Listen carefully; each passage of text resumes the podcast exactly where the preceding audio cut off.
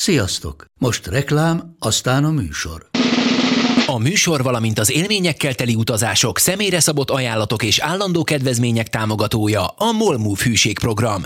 Nyisd meg a Molmove appot, a profilodba belépve, add meg a hihetetlen promóciós kódot, és tankolj Molevo és Evo Plus üzemanyagjainkból 15 forint per liter kedvezménnyel. Ne feledd, a hihetetlen promókóddal most még jobban megéri Molmove tagnak lenni. Vége a reklámnak, jön a műsor.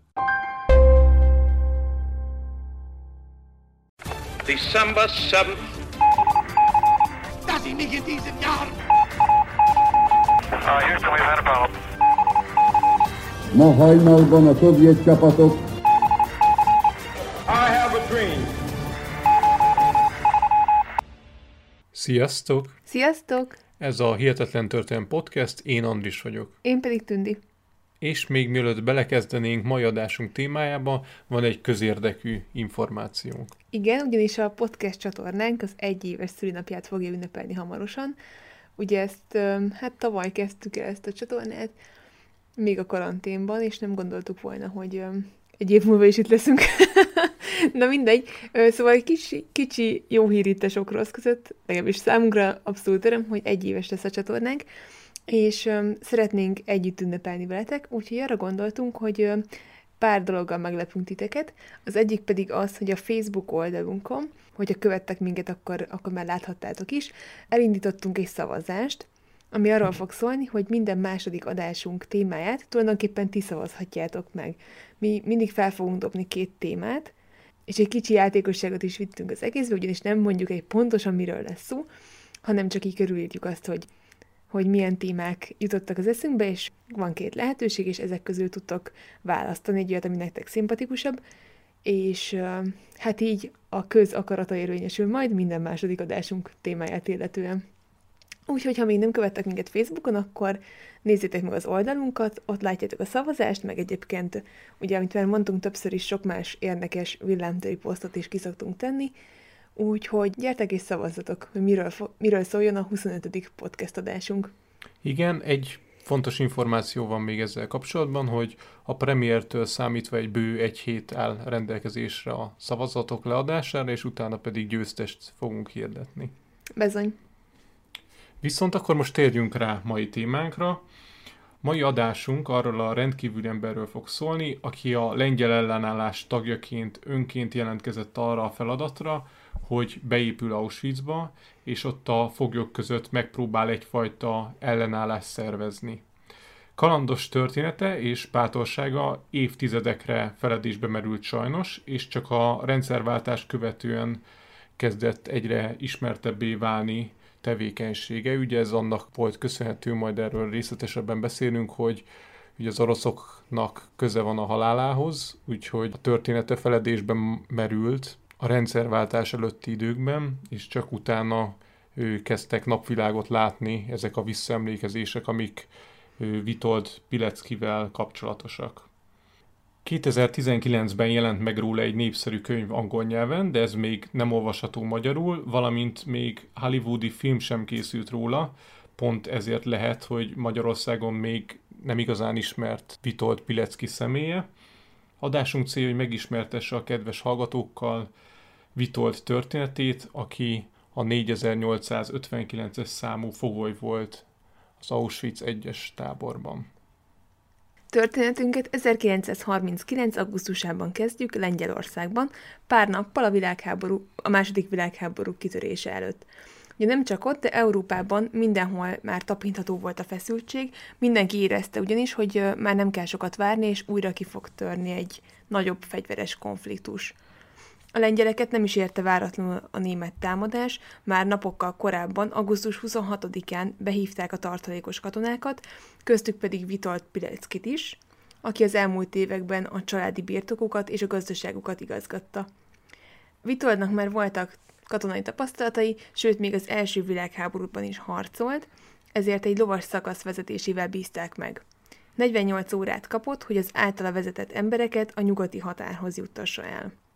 Történelemkedvelő hallgatóinknak nem kell ecsetelnünk azt, hogy a német-lengyel küzdelem mennyire egyenlőtlen volt. Arról nem is beszélve, hogy a Molotov-Ribbentrop paktum értelmében a Szovjetunió ahelyett, hogy a lengyelek segítségére lett volna, tulajdonképpen hátba támadta őket, és a két nagyhatalom, a Szovjetunió és Németország felosztották egymás között a lengyel területeket, és így az ország tulajdonképpen ketté szakadt. Vitold és csapata véres harcokban próbálta védeni a hazáját, abban a pár hétben, amíg kitartottak, de számukra is kiderült, hogy a védekezés esélytelen a hatalmas túlerővel szemben. Csak hogy pár számot is említsünk, a németek 9000 löveggel, 2750 harckocsival és 2300 repülőgéppel támadtak, valamint másfél millió katonával, ezzel szemben a lengyel oldalon csak 4300 löveg volt, 210 harckocsi és 800 repülőgép. Vitold közvetlen csapatából is több tucat katona veszítette életét, és Vitold is csak szerencsével élte túl a harcokat. Vitold szeptember végén felismerte, hogy a küzdelem céltalan, és hogy elveszítették az országot, így emberinek megparancsolta, hogy ássák el fegyveréket, és egyenruhájukat cseréljék civil ruhákra, így megmentik saját életüket, és egy jól megszervezett ellenállással még jó szolgálatot tehetnek országuk számára. Érdekesség, hogy a lengyel hadsereg és a civil lakosság egy része Magyarországra és Romániába menekült át. Magyarország 1939. szeptember 28-áig nyitva tartotta a menekültek előtt a határokat, amit végül a német diplomácia nyomására kellett lezárni. A két ország együtt, ugye Magyarország és Románia, 120 ezer menekültet fogadott be. A lengyel kormány is elmenekült, először Romániába, majd Franciaországot követően Londonban székelt. Vitolt a leszerelést követően hátrahagyott feleségét és két gyerekét próbálta meg felkeresni. Abban reménykedett, hogy vidékre menekültek az anyósához, de nagy csalódottságára nem találta őket ott. Viszont ezekben a napokban nagyon hamar világossá vált a számára, hogy a német megszállás alatt mire lehet majd számítani. A németek több ezer zsidót és lengyelt gyűjtöttek össze, majd elkezdték a munkatáborok és az internálótáborok létrehozását. A tömeges kivégzések sem voltak ritkák ezekben a hónapokban, aminek egy jó része a lengyel értelmiség ellen irányult. Igen, itt jó látni azt, hogy Lengyelországban egyébként nem volt ritka az antiszemitizmus, vagy ez az eszme ez nem volt idegen annyira a lengyel nacionalista eszméktől, tehát ő nagyon sokan nem szerették a zsidókat, hát ezt lehet mondani sajnos, hogy Magyarországhoz hasonlóan, ugye ezekben az időkben, viszont a németek eleinte nem feltétlenül pont csak a zsidókat pécézték ki maguknak, hanem a lengyelországi elitet és értelmiséget, és őket szállították táborokba, és őket gyűjtötték be, végezték ki, lőtték le az utcán. Tehát ott nagyon, ugye most a mai adásban arra nincsen idő, hogy belemenjünk a részletekbe, de Szovjetunió és Németország is egyetértett abban 1939-ben, hogy Lengyelországot el kell törölni a föld színéről, a lengyel népet meg kell szüntetni, számukra nincs jövő. És ez aztán majd később a háború vége felé ez még hatványozottabban fog jönni Németország oldaláról, de ne rohanjunk ennyire előre. Vitolt 1939. november elején Varsóba utazott, hogy ott találkozzon régi bajtársaival, és megvitassák, hogy mit lehet tenni, és mit kell megtenniük a hazájukért. A találkozón sok más ismerős is jelen volt.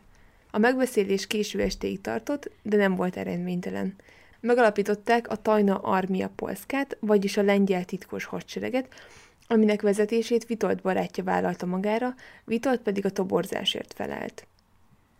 Nem ők voltak az egyetlenek, akik ilyen megoldásban gondolkodtak, azokban a napokban több tucat hasonló szervezet alakult ugyanazzal a céllal, megnehezíteni a német és szovjet megszállók dolgát, szabotázs akciókat szervezni, beépülni a magasabb körökbe és segíteni a nélkülözőket és az üldözötteket.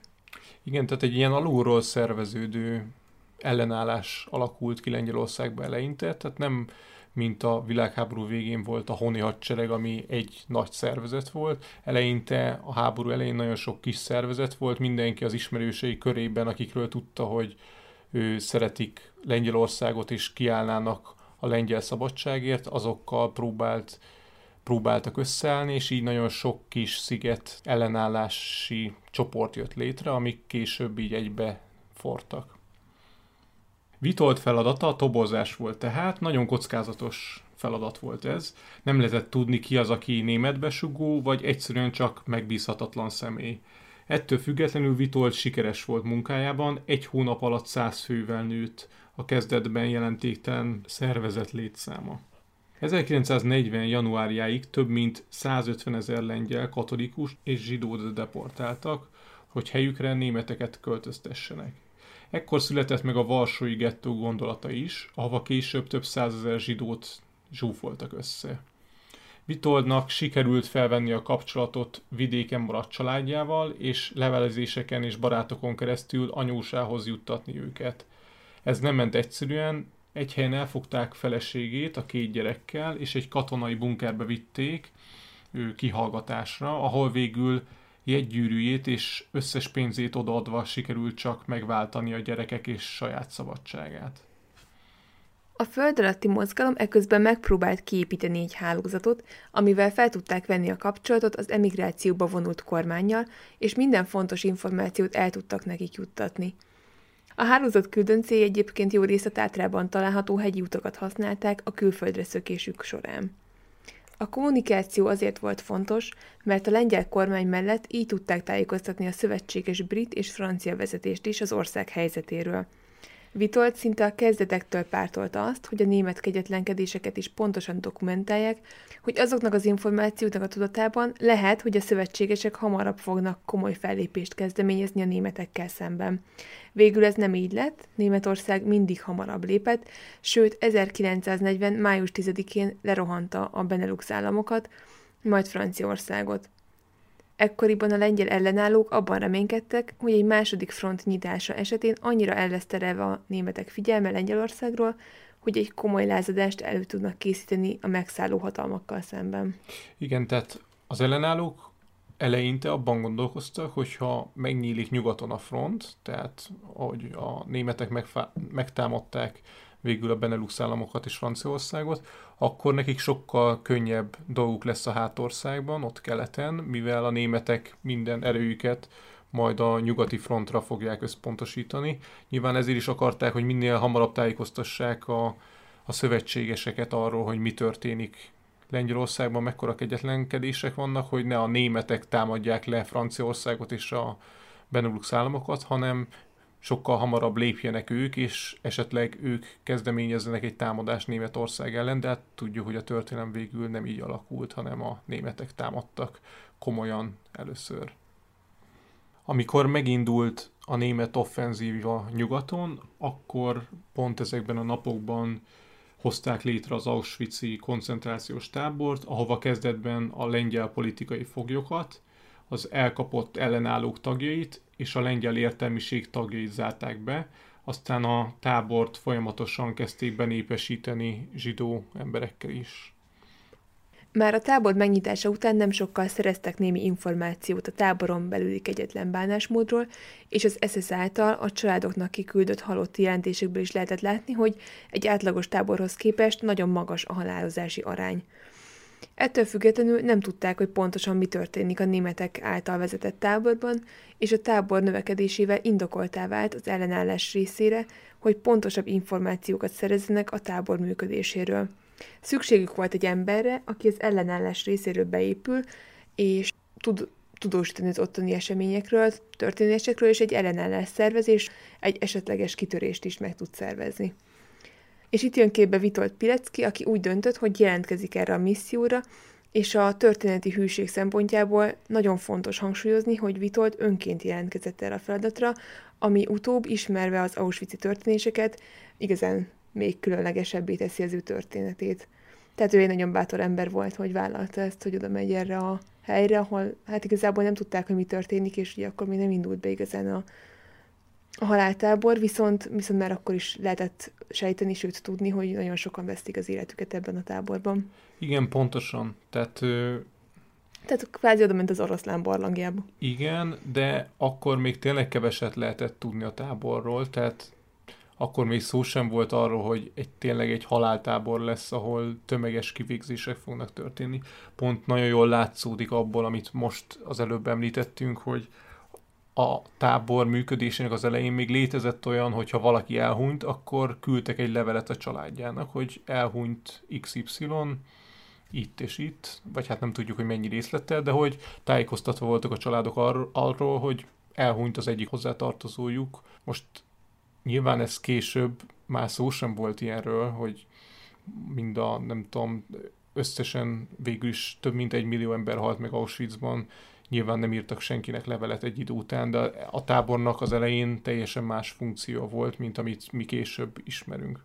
Hát igen, ugyanakkor nyilván lehetett sejteni, hogy szörnyű dolgok történhetnek, hiszen elkurcoltak embereket tulajdonképpen egy táborba, tehát ez már semmiképpen sem jelenthet jót. Úgyhogy igen, Vitold nagyon bátran jelentkezett erre a előre láthatóan nagyon nehéz feladatra. A táborba bejuttatás egészen egyszerűen ment, ahhoz képest, amit alapból gondolna mindenki, tehát Vitold nem úgy került a táborba, átmász, átmászott a kerítésen, és hirtelen ott volt a táborban, hanem az ellenállók kaptuk egy, kaptak egy fülest arról, hogy lesz egy razzia, és ő oda ment az egyik lakásba, és gyakorlatilag megvárta, ameddig a németek ő ennél az összeterelésnél főleg értelmiségi embereket kerestek, és őt is összegyűjtötték a többi emberrel együtt, és Auschwitz irányába szállították. Természetesen nem eredeti nevét és papírjét használta, hanem az ellenállástól kapott Tomás Szerafinszki alteregót. Egy-egy ilyen gyűjtőakció során körülbelül 1500 ember tereltek össze, majd vittek egy gyülekező pontra, ahol ellenőrizték a papírjaikat, és a fontosabb státuszba tartozó dolgozókat, mint például a gyári munkások, akiknek ugye elengedhetetlen az ország működése szempontjából a feladatuk, őket elengedték, a többieket pedig terrautóra tették és elszállították. Vitold Pilecki 1940. szeptember 21-én érkezett meg Auschwitzba, és a 4859-es azonosító számot kapta. Érdemes megemlítenünk az érkezési procedúrát, amiről ugye ő visszaemlékezett, mert jól mutatja, hogy mire számíthattak azok a arabok, vagy azok az emberek, akik a táborba kerültek. A vonatról leszállítás során futva terelték őket a bejárat irányába, hogyha valaki elesett, akkor rögtön mellette termette is masszer, aki elkezdte ütlegelni az illetőt a botjával. Az egyik fogoly futásnak eredt azzal a szándékkal, hogy megszökik, de lelőtték, majd bosszukból tíz másik embert is kirángattak a tömegből, akikkel szintén végeztek. Aztán áthaladtak a kapun, a híres kapun, ami fölött ugye a felirat az Arbeit macht frei díszelget, és mint tudjuk, hogy ez egyáltalán nem volt igaz állítás. Igen, itt a Vitold Pilecki visszaemlékezésében is beszél az Arbeit macht frei feliratról, és azt mondja, hogy ez gyakorlatilag elvont értelemben csinál szabadságot, vagy frei ő, szabadítja fel az embereket, tehát ő, nem élnek tovább, és így, le, így válnak szabadokká. Tehát ő, ezt maga Pilecki írta visszaemlékezésébe, hogy számukra a felirat az inkább ezt jelentette. Egyébként még az is érdekesség, hogy, hogy nagyon sok holokauszt filmben szokták ábrázolni ezt az Arbeit Max Frey feliratot, viszont tévesen ez a Birkenaudi tábornál, arról mindjárt beszélünk, hogy hány tábor volt Auschwitzban, ez csak az Auschwitz egyes tábornál volt ez a felirat, tehát a többi tábornál ha volt is ilyen felirat, akkor az nem így hangzott, hanem csak az eredeti tábornál, ami, ami már a háború kezdete után rögtön megalakult. Az érkezőktől minden értéküket elvették, majd megkérdezték, hogy mi a foglalkozásuk. És voltak olyanok, akiket pusztán emiatt, hogy mit dolgoztak korábban, kiragadtak a sorból és elkezdték őket ütlegelni, például a bírókat, az ügyvédeket vagy a professzorokat, és még azokkal is hasonlóan jártak el, akik láthatóan vagy feltételezhetően zsidó származások voltak, tehát így a külső jegyeik alapján. Igen.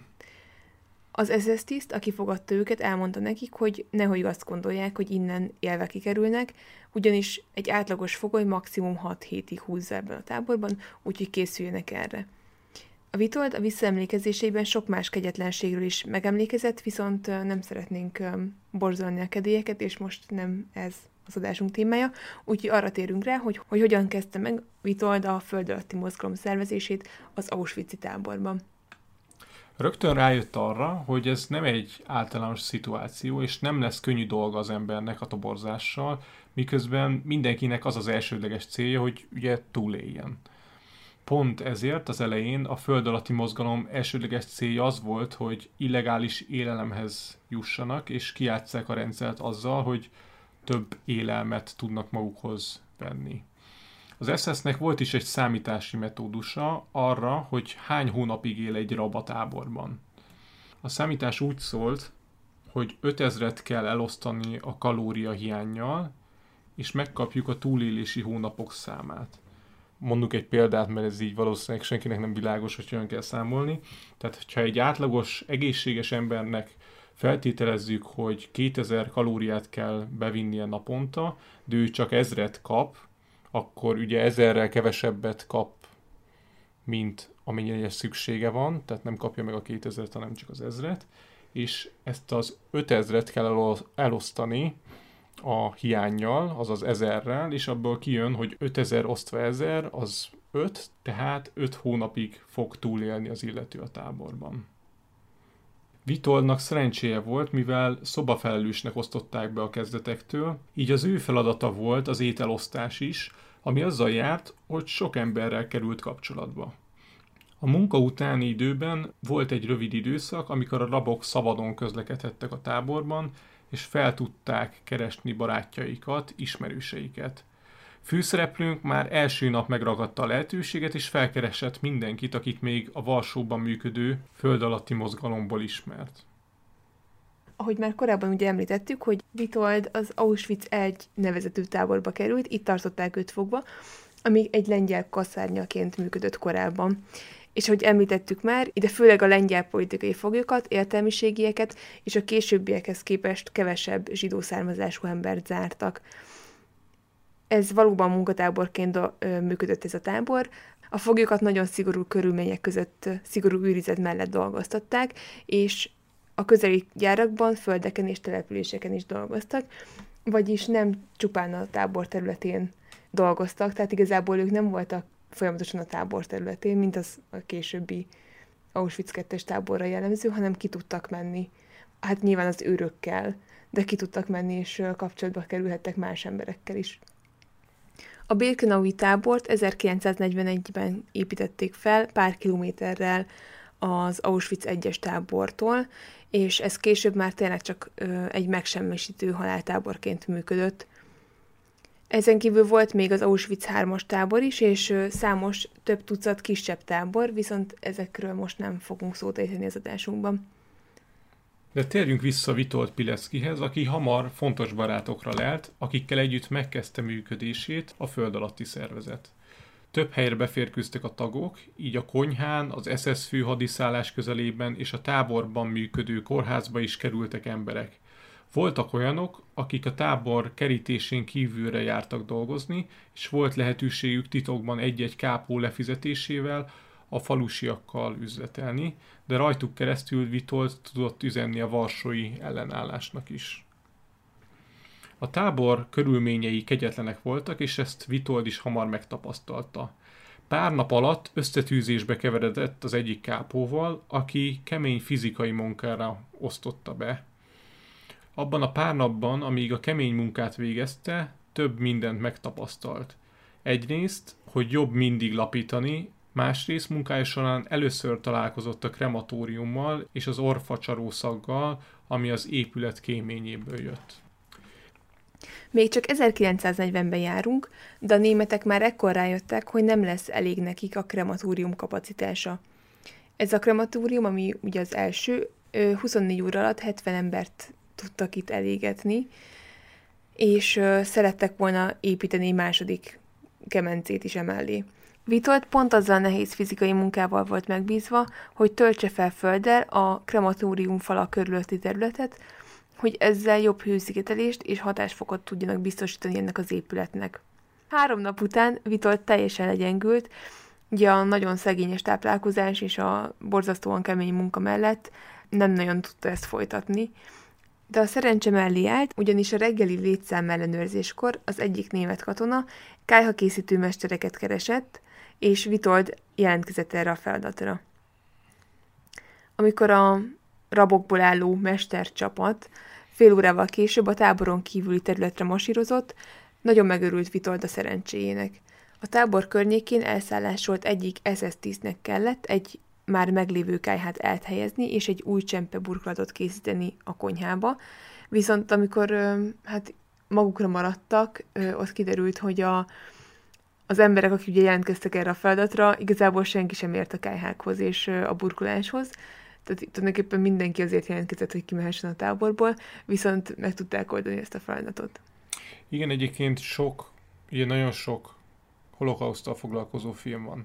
És ez a tipikus esete, ez szerintem több filmben is előjön, amikor ilyen táborban vagyunk, hogy feltesznek egy kérdést, hogy kiért valamihez, és oké, okay, jelentkezhetsz, mert akkor lehet, hogy kapsz egy jobb feladatot sokkal, viszont hogyha lebuksz, hogy nem értesz egyáltalán hozzá, akkor meg valószínűleg halállal fogsz lakolni. Tehát ez egy nagyon kockázatos döntés egy ilyen esetben jelentkezni. Hát nyilván vonzó volt számára ez a munka, mint negyedik nap is kimenni és földet pakolni egy krematórium köré, szóval igazából Egyértelmű, Igen. csak járhatnak ugye ugyanezek a rabok pórul is, hogyha tényleg kiderül, hogy semmihez nem értenek, vagy ahhoz a mesterséghez, amihez, amihez éppen embert kerestek. Vitolt kapcsolati rendszere szépen lassan kiépült, és ismerettségével el tudta érni, hogy jó munkára osszák be, általában táboron kívül. Viszont ez sem segítette abban, hogy felvegye a kapcsolatot Varsóval. A táborban eleinte engedték, hogy levelezést folytassanak a foglyok a hozzátartozóikkal, de természetesen csak megadott időközönként lehetett írni, és minden levelet felbontottak. Ha valami gyanúsat találtak, akkor annak súlyos következményei voltak, ezt gondolom nem kell magyarázni. Vitold ennek ellenére küldött két kódolt üzenetet, de részletesen nem tudta tájékoztatni a külvilágot, hogy mi történik valójában a táborban. Ekkor állt elő azzal az ötlettel a társaság egyik tagja, hogy néha elengednek egy-egy foglyot, ha annak a rokonai a megfelelő szálakat mozgatják meg Varsóban, és kellő mennyiségű kenőpénzt jó helyekre csúsztatják. Már csak arra volt szükség, hogy megtudják, hogy kik lesznek azok a következő emberek, hát emberek, akiket szabadon fognak engedni. A föld alatti mozgalomnak mindenhol voltak emberei, így azt is ki tudták deríteni, hogy ki lesz a következő ilyen ember, onnan pedig már egyszerű feladat volt, csak meg kellett környékezni az illetőt és a segítségét kérni. Természetesen írásos üzenetet nem szállíthatott ez a küldönc, de egy viszonylag hosszabb üzenetet megegyeztettek vele, amit eljutatott Varsóba. Ez volt az első komolyabb jelentés, ami eljutott a Varsói ellenálláshoz. Habár ez a jelentés nem tartalmazott sok konkrétumot, például az elhunytak számát azt meg tudták becsülni abból, hogy ugye minden fogoly egy egyedi azonosító számot kapott, ami ugye folyamatosan emelkedett, vagy növekedett ez a szám, amit kiosztottak, és a reggeli létszám ellenőrzéskor pedig meg tudták számolni egy, tehát a arabok, hogy hányan vannak a táborban, és hát kivonták a sorszámból a létszámukat, és ebből meg tudták becsülni azt, hogy, hogy hányan hunytak el a táborban addig. A küldönc indulása előtt nem sokkal Vitold egy újabb résszel is kiegészítette az üzenetet. Az a gondolata támad, hogy jobban járna az egész tábor, hogyha a szövetségesek lebombáznák magát a tábort, és ezzel véget vetnének a foglyok szenvedésének. Mivel a korai brit repülőkön nem voltak radarok, ezért a szöveges üzenetben elmagyarázták, hogy milyen folyókat és jellegzetes tájékozódási pontokat követve tud eljutni a repülőgép a táborig.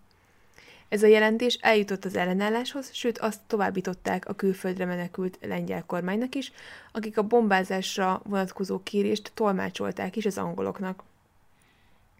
Viszont ennek a hírnek az eljutatása Angliába egy nagyon ö, bonyolult procedúra volt, ugyanis Svájcon, Franciaországon, majd a Pirineus hegységen keresztül jutott el az információ Spanyolországba, és innen tudták immáron könnyebben elérni a londoni hírszerzőket.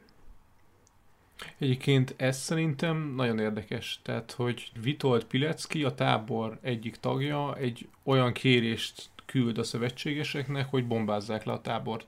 Tehát azért, hogy ilyen üzenetet küldjél, ahhoz valószínűleg már akkor volt a szenvedés, nyilván a, a munka miatt, meg látta, látta azt is, hogy mi történik a, a rabokkal, tehát azt gondolhatta, hogy ennél már minden jobb. Igen, feltételezhetően igen. Meg az is, hogy, bocsánat, csak hogy, hogy akkor ugye lebombázzák a tábort, akkor ugye nem tudnak több rabot sem oda szállítani, tehát hogy vagy legalábbis ideiglenesen megáll ez az egész folyamat. A források, amikből dolgoztunk, ő nem feltétlenül arra gondolt, hogy lebombázzák a tábort és mindenki meghal, hanem akár arra is, hogyha eltalálja pár bombatalálata a tábort, akkor néhol megsérülhet a kerítés, az őrök között káosz lesz, és akkor van lehetősége több rabnak megszökni. Tehát volt mögött egy ilyen gondolat is, nem feltétlen csak az, hogy, hogy itt véget vessen a szenvedésüknek, hanem egy szökésre is adjon lehetőséget. Vitold üzenete azonban más fogadtatásra talált Angliában, mint amire számított. Habár az angolok tudtak koncentrációs táborok létezéséről, Auschwitzról akkor még alig hallottak, és a tábori kegyetlenkedésekkel sem voltak tisztában.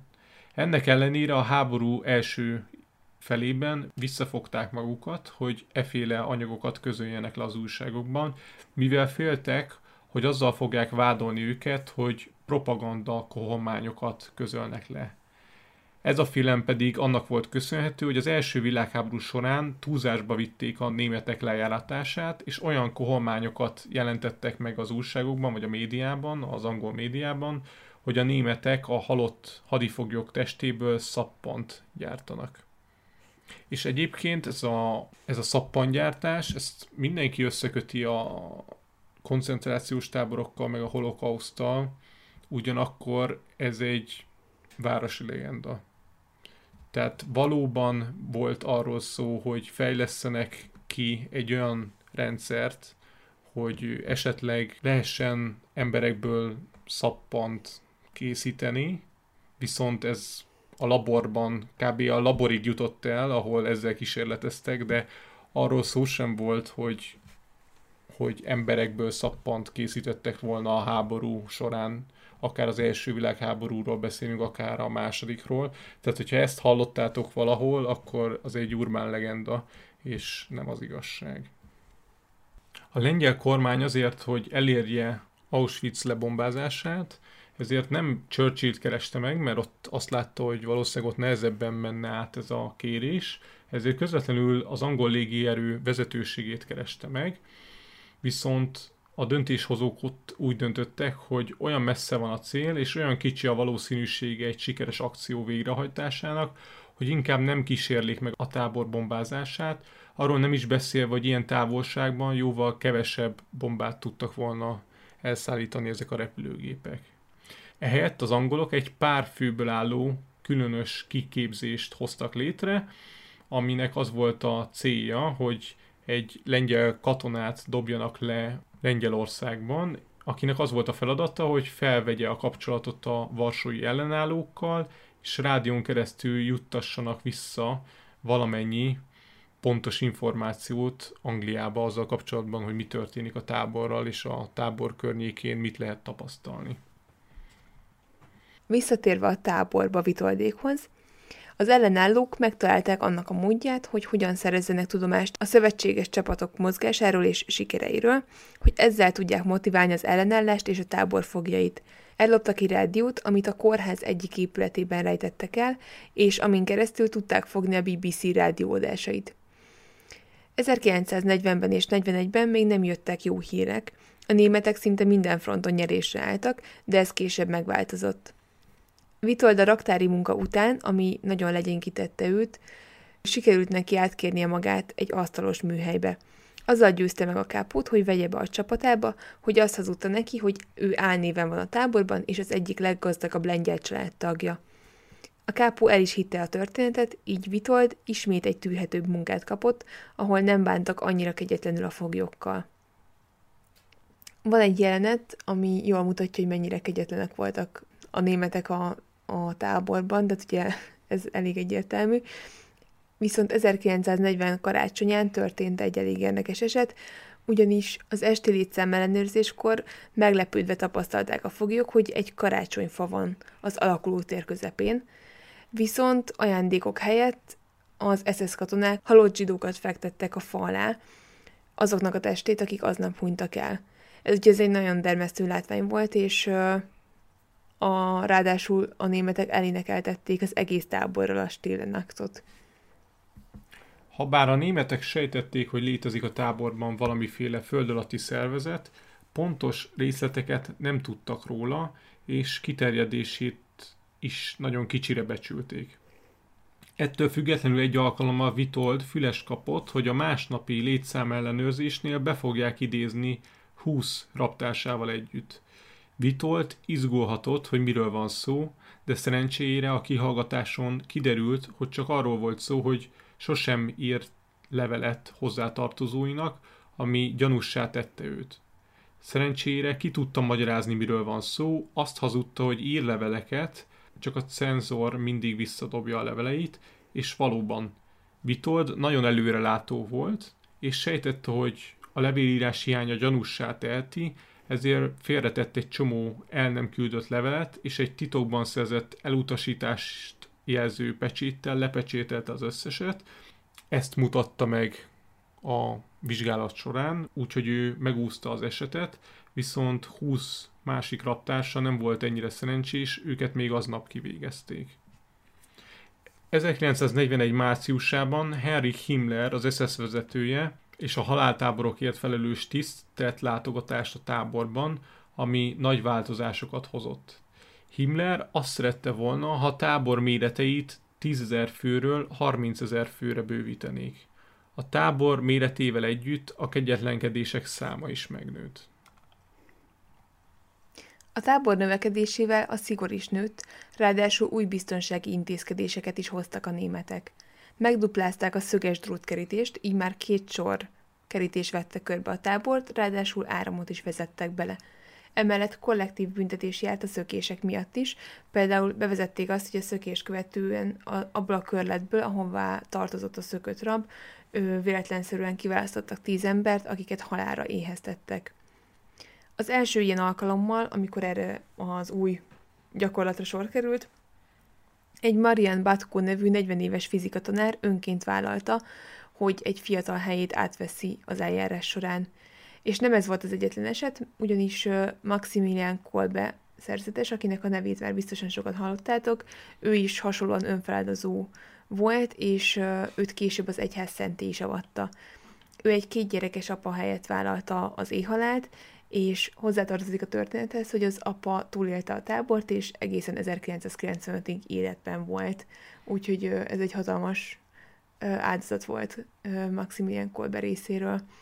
Ugye tíz foglyot választottak ki, és egy félig földbásott bunkerbe zárták össze őket, hogy a lassú éhhalál végezzen velük. Viszont a bunkerből, amíg éltek a foglyok, mindvégig kihallasztott az imatság, amit ugye Kolbe atya vezetett, és az ének.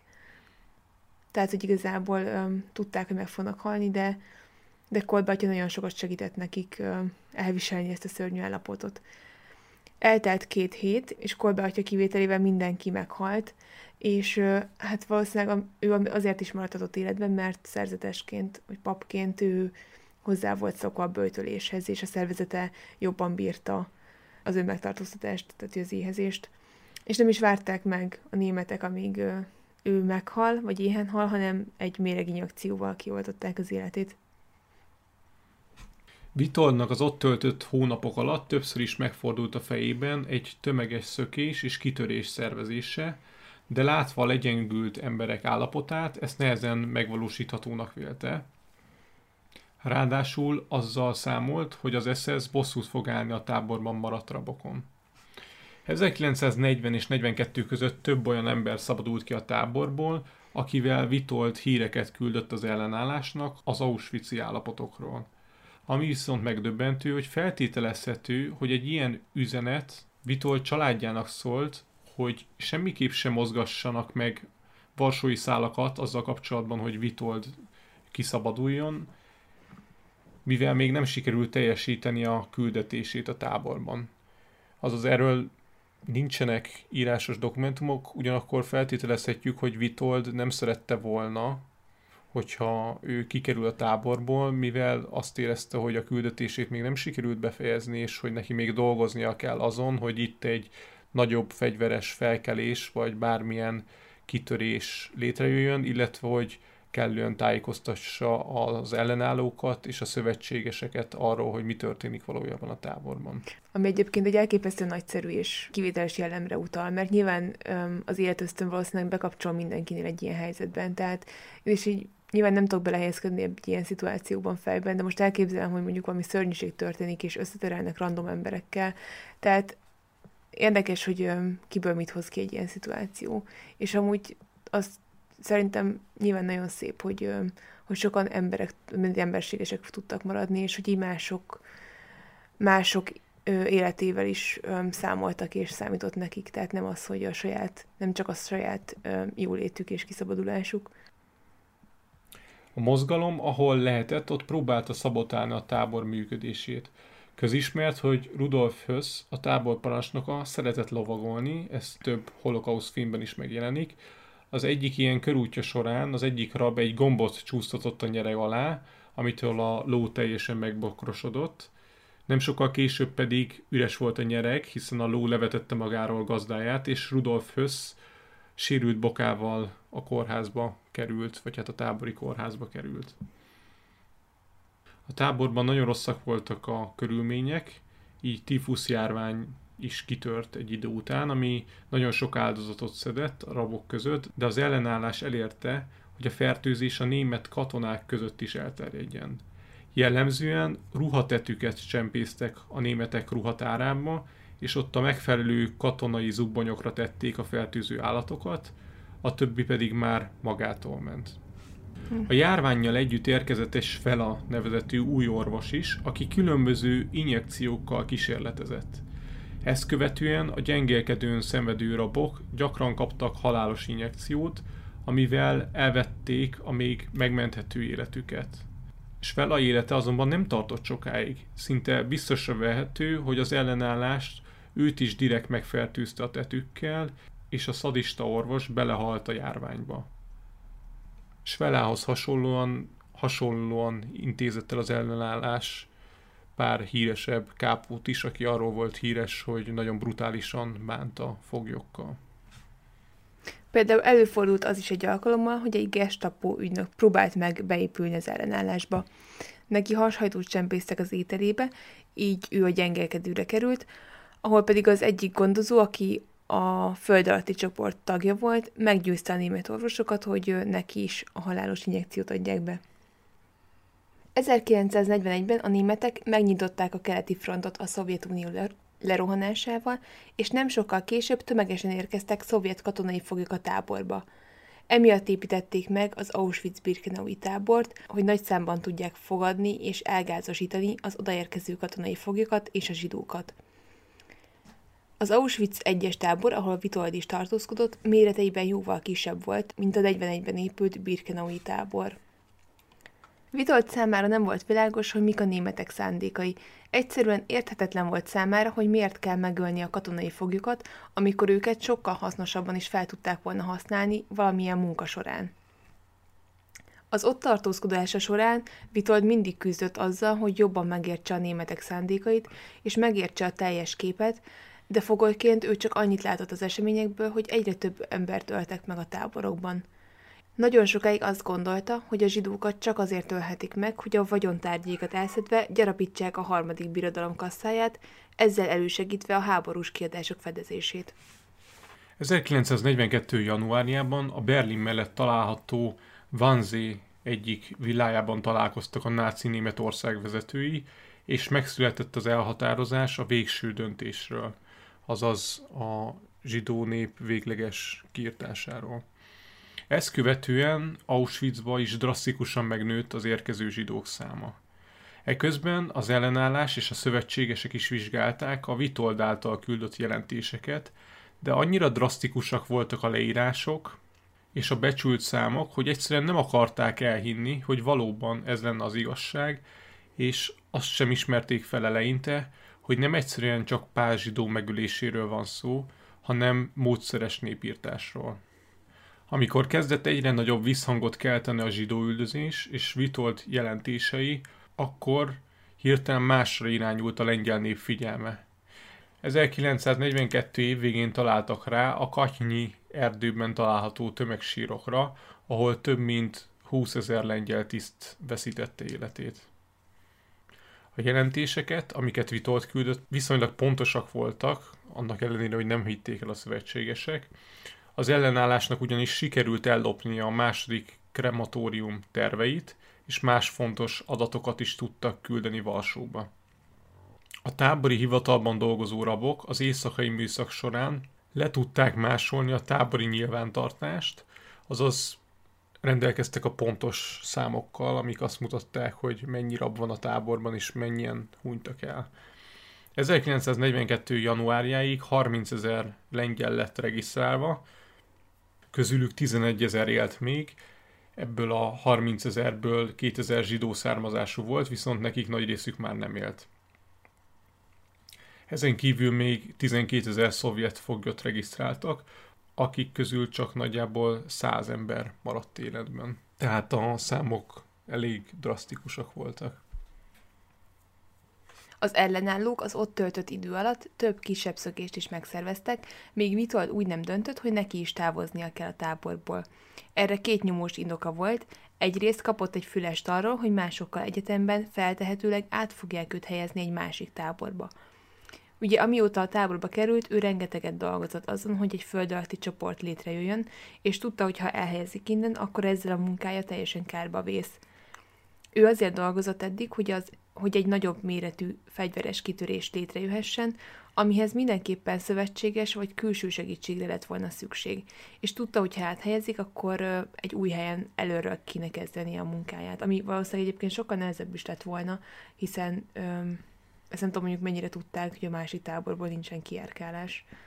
Hát ő meg ne, ugye, meg ugye, nem, nem, nem Auschwitz 2-be vitték volna át, hanem valami teljesen más táborba. Hát jó, igen, de ugye a szigor is fokozódott, meg a, meg a foglyok száma, meg hát sajnos a, azoké is, akiket ugye megöltek nap, mint nap, tehát hogy igazából nyilván érezték a változást. A másik nyomós indoka pedig az volt, hogy megszökjön, hogy 1943 áprilisáig több üzenetet is küldött már a Varsói ellenállásnak és a szövetségeseknek, de úgy tűnt, hogy ezeknek semmi foganatja nincsen. Úgy gondolta, hogy ha elszökik és személyesen elmondja, hogy mi történik, akkor majd jobban fognak neki hinni, hogy ha ő elmeséli azt, hogy tényleg ezek történnek a haláltáborokban, és ez nem egy fikció, vagy valakinek a kitalálása. Több ötletes szökés is történt a táborból. Talán a legvakmerőbb az volt, amikor négy rab, akik autószerelőként dolgoztak, fogták magukat és elkötötték Rudolf kocsiját.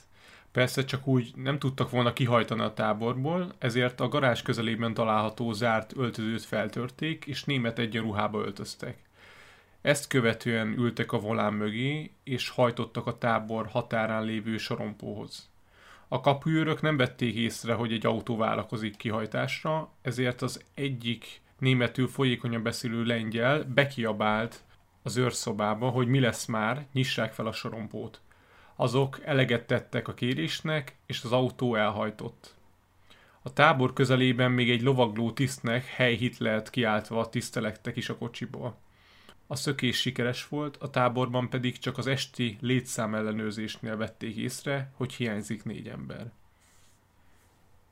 Vitold eleinte egy fős szökést tervezett, mégpedig úgy, hogy a tábor alatt húzódó csatornarendszert próbálta meg napokon keresztül feltérképezni.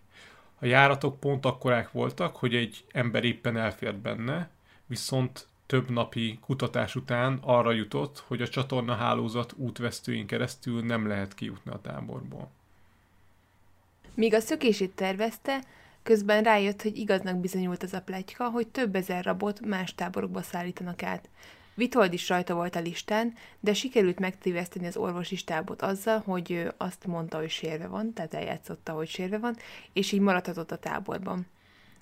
Amúgy szerintem ez is egy bátor tett volt, tudva azt, hogy egyébként néha halálos injekciót kaptak azok, akik egy engelkedőre kerültek. Tehát ez is kicsit ilyen orosz rulett volt, vagy nem is tudom, minek mondjam, hogy Igen, igen, mondjuk valószínűleg ebben a táborban szinte minden orosz rulett volt. Igen, ez is igaz. Tehát a táborban maradt, a szökést pedig a táboron kívüli pékségben hajtotta végre, két másik társával együtt, ahova éjszakai műszakban vitték ki dolgozni a foglyokat. Napokkal korábban civil ruhát, pénzt és bicskát rejtettek el a helyszínen, valamint megvesztegették az ott dolgozó hivatásos pékeket. Természetesen a pékség egy őrzött hely volt, két őr folyamatosan vigyázott rájuk, plusz minden kiárat zárva volt, az ablakokon pedig biztonsági rácsok voltak. Ettől függetlenül szereztek egy szerszámot, amivel az egyik kiárat zárát meg tudták buherelni, és elvágták a telefonzsinort is, amin keresztül óránként tettek jelentést az őrök arról, hogy minden rendben megy. Viszont egy kis hiba csúszott a számításukba, ugyanis majdnem meghísult a szökési kísérletük, mivel elkezdett esni az eső, és az egyik német katona, a képen a szabadságát töltötte a barátnőjével együtt, a nagy viharban a pékség fala mellett keresett menedéket a tető alatt. Tehát igazából bent voltak a pékségben, de nem tudtak kimenni, mert látták, hogy egy német katona áll a fal mellett tulajdonképpen. Úgyhogy meg kellett várniuk, amíg elállt az eső, a katona távozott a barátnőjével, ők pedig a felnyitott ajtón keresztül eltűntek a sötétben. Két őr utánuk lőtt ugyan, de nem találták, nem találták el őket.